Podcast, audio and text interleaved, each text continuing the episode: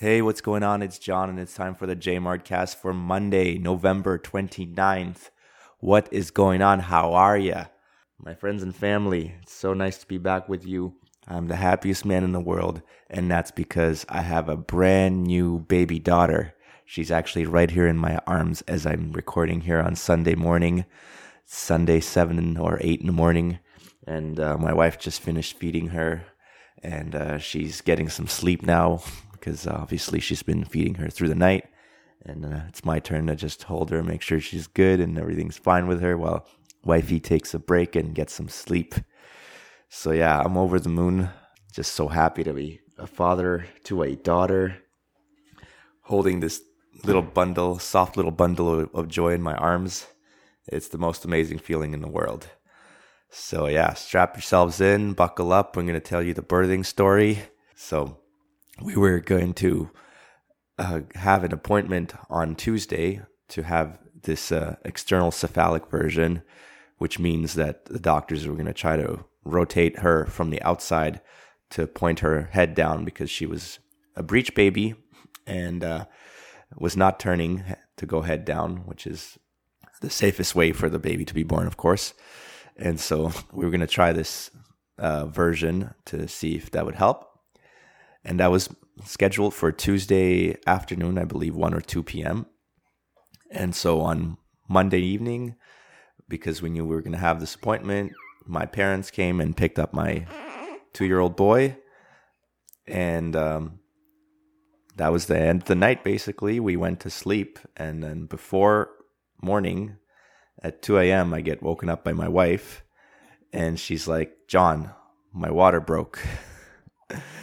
and I was like so out of it, so sleepy, and it didn't it didn't make sense to me. I just had no idea what she meant, and basically she turned the lights on. It was super bright in the room, and I'm like kind of dizzy and not really loving the bright lights at 2 a.m. in the morning. So I just I got up and turned the lights off and went back to bed. I was like not really getting what was going on until like about five minutes later. I was like, oh, wait, that means we have to go to the hospital, right?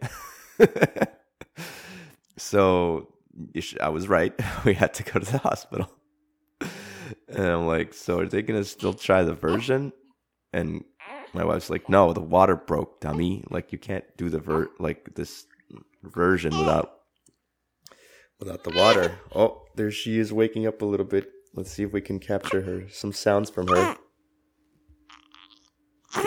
Yeah, well, you have something to say, baby? so, anyways, uh, we got it. Luckily, like I said, the kid, the boy, was already with my parents, so that was well taken care of. And over the weekend, we had uh, gotten all our bags packed and ready for the hospital. So, it was actually no trouble at all getting ready to go. So, we got to the hospital in an hour by three in the morning, and by 6:15 baby was born. Healthy and all good. She weighed in at 7 pounds 5 ounces. I'm not sure what what her length was but it doesn't matter.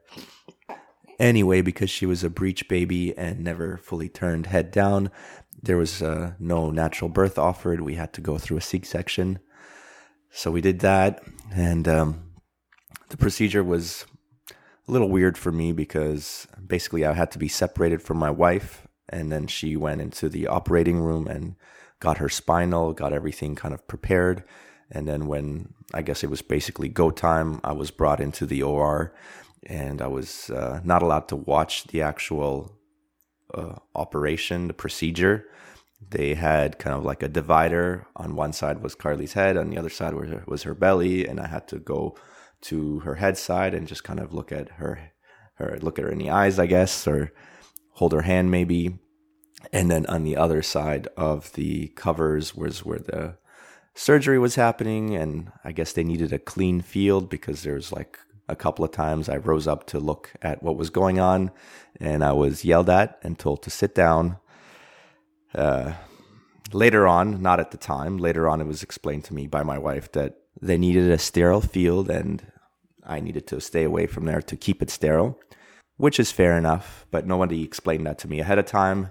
And it just felt weird to me at the time to, you know, be there with my wife having like this major surgery done on her, but I'm not allowed to watch any part of it. Seems strange. Maybe I'm wrong in this, but like, uh, shouldn't someone be watching that? I mean, there's probably going to be some way, there could have been some way to have me be able to watch it and while still keep the field sterile. But anyway, I'm just complaining, of course, uh, and showing my new ways of mistrust. But that's just me, I guess. I mean, it's funny because like before the uh, surgery happened, they give you a bunch of uh, paperwork to look at, and one of them th- is this thing about erythromycin, and they have this thing like erythromycin. I believe it's an antibiotic, and they used to put that on the baby's eyes, and now they don't do that anymore.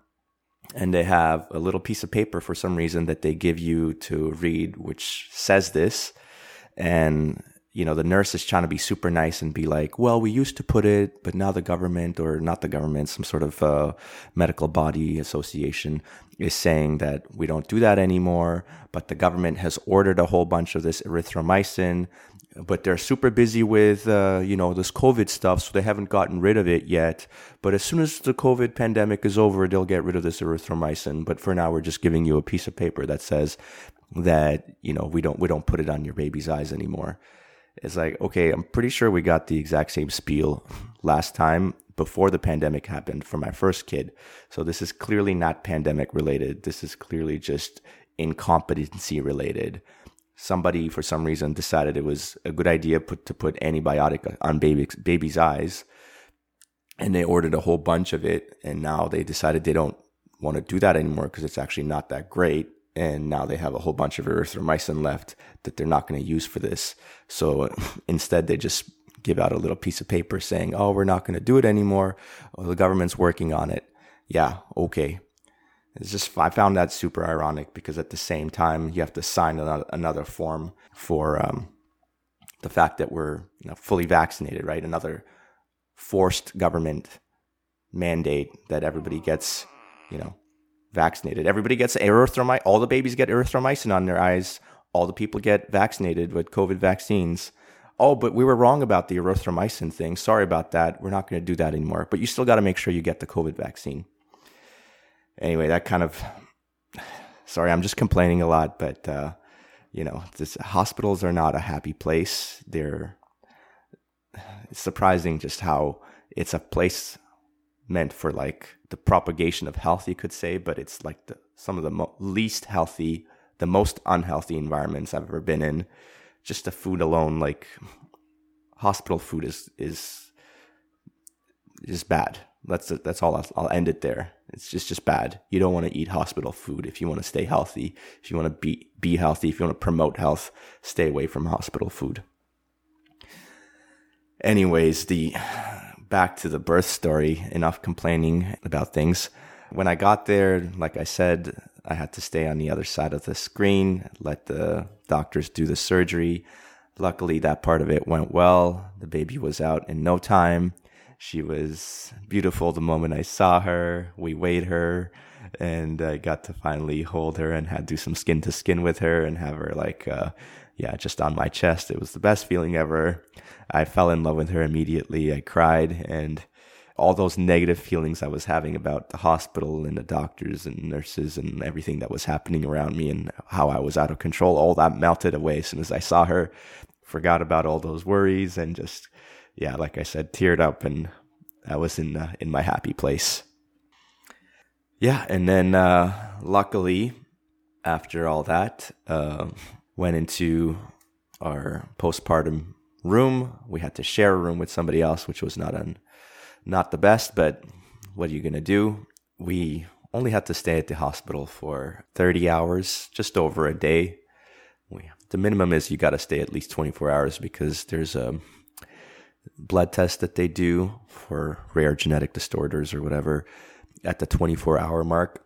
Luckily, this time around, the 24 hour mark was like like she was born at six in the morning, so they came to do the the heel prick. That's what they do. They they they do a heel prick because I guess that's a good place to get blood from from a baby who's not you know, doesn't have that much blood to begin with. So the nurse came in at 6:15 in the morning and she did the heel prick and uh, got the blood. And I, as soon as she was doing the heel prick, I right away got into my like hating hospitals mode because it's just like I, I mean, I, I understand the utility of doing a blood test for rare genetic disorders because then there's some actionable things you can do if there if you do detect something and you can you know it's it's it's overall good but just the way that it's being done it, it really bothered me. Like they prick the heel and then they like squeeze the foot as hard as they can as if like you're juicing like some sort of fruit or something. Like like if you're squeezing a lemon trying to get every bit last bit of juice out of it. That's kind of what she was doing with my baby's heel trying to squeeze like whatever blood she can out of that into this little, little vial. And then there wasn't much coming out so she just kept doing it over and over again. And then she would like squeeze the crap out of the foot to get blood into the vial and then she would check the vial to make sure she's got enough and then she would go back and squeeze some more in. And then she did that like at least 10 times. Like i started counting and i got to at least 10 like midway through i started counting and i got to 10 and it's just like just do it enough times so that you have the blood all in the vial and then check once to make sure you've got enough. Don't just keep going back and forth. That really bothered me. But again i'm just complaining about something that like it's a privilege to have access to you know western medicine to make sure that my baby's born safely and I'm, I'm a happy father afterwards. I, I get that. I see that. But, you know, I, I can't also hide away from the feelings of, you know, anger that I, that I, that I get when I see my baby being pricked and squeezed when, you know, maybe she doesn't necessarily need to be. But anyways, that was over. And then we had to wait another like six hours or so. And then we were out of the hospital.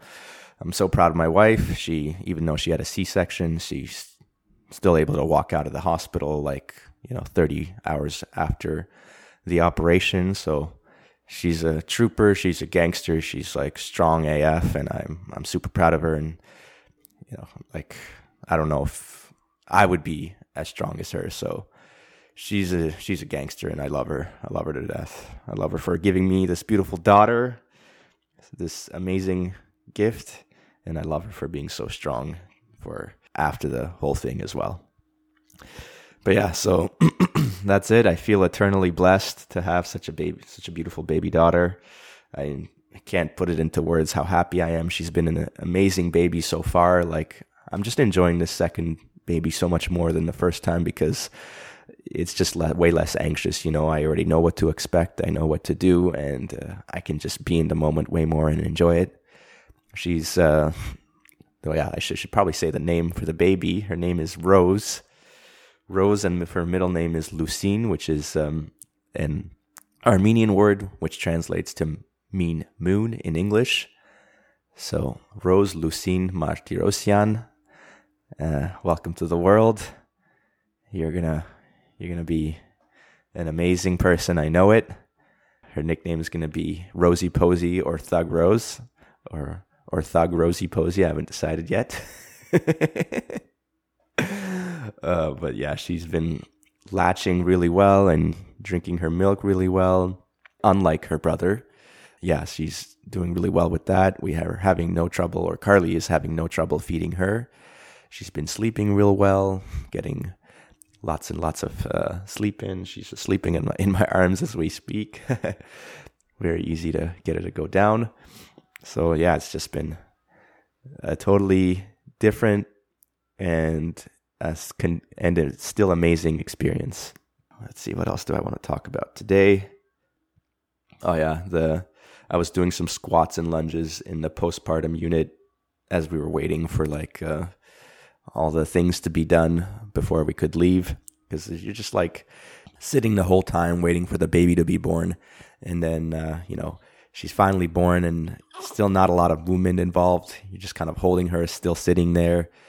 And then at the nighttime, I didn't have a cot or anything to sleep on, so I had to like share a bed with my wife.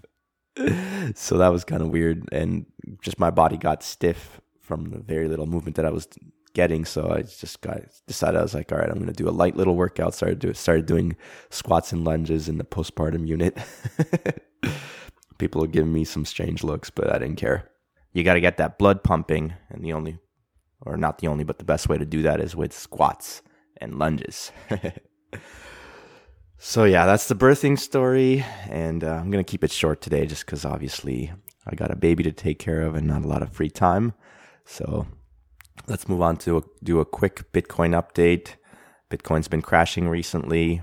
The price is down to fifty-four thousand four hundred and fifty-six dollars as we speak. One sat, one satoshi will buy you eighteen hundred and thirty-six. Uh, or sorry, I got that backwards. One US dollar will buy you 1,836 Satoshis. Remember, Satoshis are the smallest unit of a Bitcoin. One Bitcoin can be broken down into 100 million Satoshis. So get your stat, sats, get your sats, start sat, stacking some sats ASAP while it's cheap. You know, buy the dip. That's all I, that's all I can tell you. But as I always say, what makes Bitcoin special isn't that the price goes up. It's the fact that with Bitcoin, you can fight financial repression. Financial repression by central banks who are using monetary debase, debasement to hide the truth from people. But that's a long journey that people have to go through on their own to figure out. I'm just trying to help you by pointing you in the right direction. One thing I'll use to point you in the right direction is all the podcasts I've been listening to that have been helping me kind of open my mind to these things. The most recent one that I highly, highly recommend is the latest episode from the What is Money podcast. The What is Money podcast is uh, hosted by Robert Breedlove, and he most recently had a guest on who he interviewed named Raoul Pal. And this guy is kind of known for giving a very nice, broad macroeconomic view of the world and what's going on. And so, yeah, definitely check out check out the What Is Money show. Check out Robert Breedlove and check out Raoul Pal. And uh, this um, this episode, I'll try to help boil it boil it down a little bit as much as possible, kind of to kind of give you an idea of what to expect if you do end up um, listening to it, and I highly recommend it. It's like a two hour episode, and it's worth every every minute, every second to listen to it. But the guest Raoul Pal provides this huge macroeconomic framework, you know, spanning back decades, and to help boil it down, ultimately what he's saying is that the demographics of the US population, but really the world population post World War II, led to lower and lower cost of capital as interest rates have been dropping basically for decades at this point, now to zero. and so this lowered cost of capital has accelerated the pace of innovation. And with this accelerated pace of innovation, now we have the potential to basically change everything, change the nature of demographics themselves, change you know humanity, society, nation states, and they make the argument that you know the innovation has already changed the nature of money with Bitcoin, and that's just a start.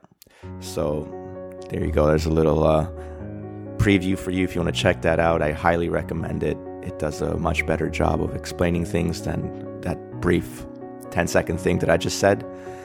But yeah, that's it. I'll end it there today for for now, just because I got some more important things to take care of. Thank you, everybody, for listening in, hearing my birth story. I appreciate each and every one of you.